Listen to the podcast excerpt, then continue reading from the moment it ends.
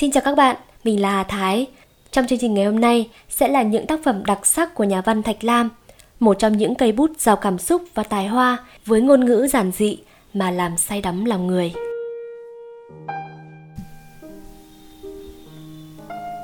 Chuyện ngắn Thạch Lam, đứa con đầu lòng. tần nhớ lại một cách rõ ràng những giờ chàng chờ đợi trong căn phòng ở hộ sinh viện. Thì giờ lúc ấy sao hình như chậm thế. Tân tưởng cái buổi ấy kéo dài ra mãi không bao giờ hết. Chàng nóng ruột như lửa đốt, đi đi lại lại trong phòng. Ngồi xuống chiếc ghế ở bên tường một lát rồi đứng dậy. Chàng đưa mắt nhìn qua những bàn ghế giản dị và sơn trắng xếp đặt một cách gọn ghẽ. Rồi chàng chăm chú nhìn vào cánh cửa đóng ở góc phòng. Bên kia cánh cửa, vợ chàng đang chờ đợi cái bí mật lạ lùng của sự sinh nở. Thỉnh thoảng, cửa phòng hé mở, một cô đỡ mặc áo trắng rón rén bước ra. Tần thoáng nghe thấy những tiếng kêu khe khẽ và đau đớn. Chàng để ý, dò xét nét mặt của cô đỡ nhưng vẫn thấy cô ta bình tĩnh như thường nhẹ nhàng đi ra ngoài lấy chai nước hai cái khăn mặt. Rồi cuộc chờ đợi khó chịu ấy hết. Tân nghe thấy mấy tiếng kêu thét trong phòng bên đưa sang. Tiếp đến tiếng trẻ con khóc một lát cánh cửa mở rộng. Một cô đỡ ghé đầu ra ngoài mỉm cười. Mời ông vào xong cả rồi. Tân theo cô ta bước vào trong phòng. Chàng thấy mấy cô đỡ xúm xít chung quanh cái nôi mây và thoáng nhìn thấy giữa đống vải trắng một vật gì đỏ nõn đang động đậy. Tân đến gần bên giường, vợ chàng nằm ngả đầu trên gối trắng, nét mặt xanh xao và mệt nhọc. Nhưng hai con mắt sáng lên như vui mừng khi nhận thấy chàng. Trong gian phòng yên lặng, vẫn phảng phất cái không khí của một sự bí mật gì quan trọng. Các cô đỡ nói với nhau khe khẽ. Tân ngồi xuống cái ghế đầu giường, cầm lấy tay vợ chàng thấy bàn tay lạnh và ướt đẫm mồ hôi bà đỡ chính đã lót xong cho đứa bé đưa đến trước mặt tân vui vẻ nói ông xem cô bé có khỏe mạnh không? Được hơn ba cân rưỡi đấy. Trong khi vợ chàng giơ tay ra đón lấy đứa con một cách âu yếm và nâng niu. Tân tò mò, ngắm nhìn cái đầu bé, phủ tóc đen và mượt. Chàng thấy một cảm tưởng lạ, không rõ rệt, nảy nở trong lòng. Nhưng cái rúm thịt động đậy, cái mầm sống nhỏ mọn và yếu ớt kia hình như không có một chút liên lạc nào với chàng cả tân không thấy cảm động như chàng tưởng và cũng không thấy có một cảm tình gì đối với đứa con mới đẻ một tuần lễ sau ở nhà tân thấy vợ và vú em bận rộn rối rít như mỗi khi sắp đến ngày rỗ Hai người suốt cả buổi chỉ ngồi cắt và khâu những cái áo con con, đàn những đôi tất xinh xinh và sửa soạn cái nôi mây. Những công việc đó Tân thấy hay hay, nhưng chàng không để tâm đến. Thỉnh thoảng chàng mới thoáng chú ý một chút đến đứa bé, mà chàng thấy lúc nào cũng quấn kín trong một miếng vải trắng và nhắm mắt ngủ kỹ. Một buổi sáng khi sắp sửa đi làm, Tân thấy vợ gọi. Này cậu lại mà xem, hay quá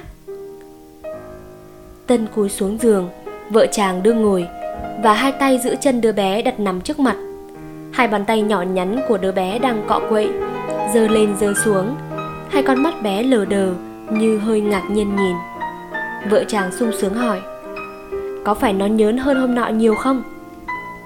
Nàng giơ ngón tay cho đứa bé nắm rồi tiếp Này cậu xem, nó nắm chặt chưa này Tân cũng cầm lấy tay đứa bé đáp Ừ, nhưng sao cái đầu nó dài thế nhỉ?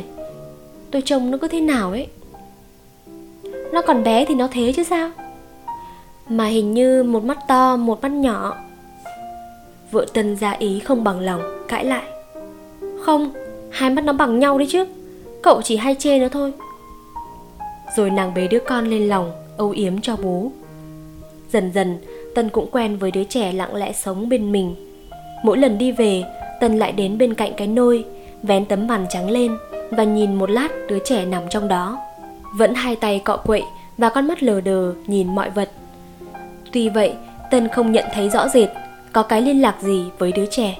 Và lại, chàng cũng không nghĩ sâu xa gì về sự đó, chỉ thoáng qua trong tâm trí mà thôi. Một lần, chàng đang ngồi làm việc ở bàn giấy thì nghe tiếng vợ tắm cho đứa bé ở trong buồng. Vợ chàng gọi, cậu vào đây hộ tôi một tí. Tân quay mặt vào trong phía buồng đáp, con sen đâu, sao không gọi nó? Nó còn bận giặt ngoài kia, thì cậu vào hộ tôi một tí có làm sao? Giữ hộ tôi cái đầu để tôi tắm cho nó thôi mà.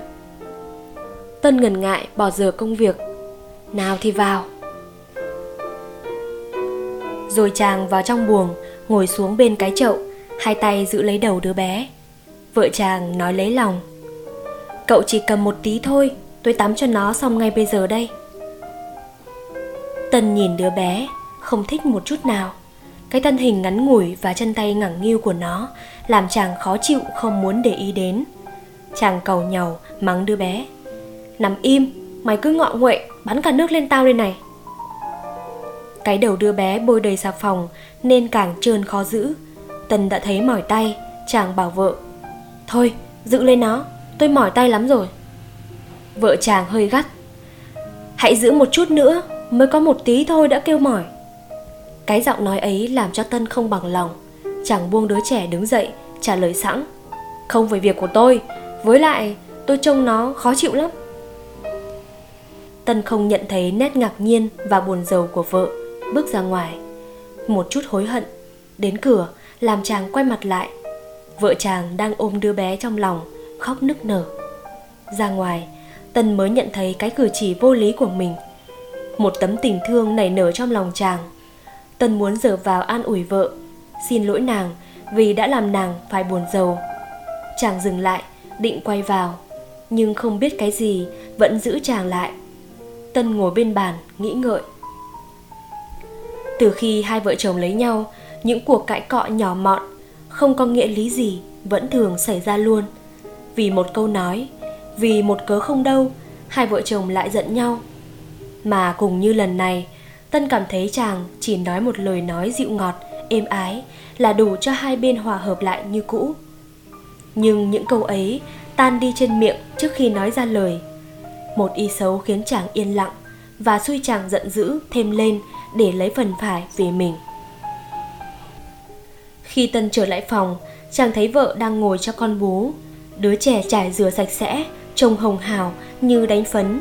Bàn tay mập mạp xinh xắn của nó nắm chặt lấy tay mẹ như để cầu sự âu yếm và che chở. Thỉnh thoảng nó ậm ừ trong miệng, có vẻ rất bằng lòng. Tân lại gần, cúi nhìn đứa bé. Chàng thấy trong lòng một mối tình cảm động êm đềm và phiền phức. Nhìn đứa trẻ ngây thơ nằm trong lòng mẹ, Tân cảm thấy lần đầu cái thiêng liêng sâu xa của sự sống và nhận thấy chính những cái bé nhỏ hèn mọn hàng ngày nó phá hoại cuộc đời từ đấy, đứa con như cái dây giữ sự hòa hợp trong hai vợ chồng. Tân và vợ chàng không cãi nhau nữa. Mà nếu có xảy ra cuộc hờn giận, hai người chỉ cùng trông đứa trẻ mũm mĩm mà lại hòa hảo như cũ. Thỉnh thoảng, vợ chàng bồng con đưa đến trước mặt tân, chỉ cho chàng biết những cái thay đổi trong đứa bé. Này, cậu trông, cái thóp bây giờ nó đã nhỏ đi rồi đấy. Tân cũng chăm chú xem, rồi nói chuyện với con lúc chàng ngừng lên nhìn, chàng thấy vợ ngượng nghịu, muốn giấu sự vui mừng, làm ửng hồng đôi gò má. Tân cũng thấy trong tâm can một sự vui vẻ khác thường. Buổi sáng nay, vừa bước chân vào trong nhà tân đã hỏi vợ, em đâu? Nó ngủ, cái gì thế? Tôi có cái này hay lắm. Tân giơ lên cho vợ xem, một đôi bít tất len trắng xinh đẹp. Chàng bước lại bên cạnh cái nôi dù màu trắng sạch sẽ vợ chàng vội nói, ấy, khẽ chứ cậu, để nó ngủ, tôi vừa mới đặt xong. Tân rón rén khẽ khẽ giở tấm màn tuyên, nhìn thấy đứa trẻ nằm gọn gàng trong vải trắng. Chàng cúi mình xuống, yên lặng, đợi trên gặp môi nhỏ bé một nụ cười. Và tân thấy, trong lòng rung động, khẽ như cánh bướm non. Một tình cảm sâu xa và mới mẻ, chàng chưa từng thấy.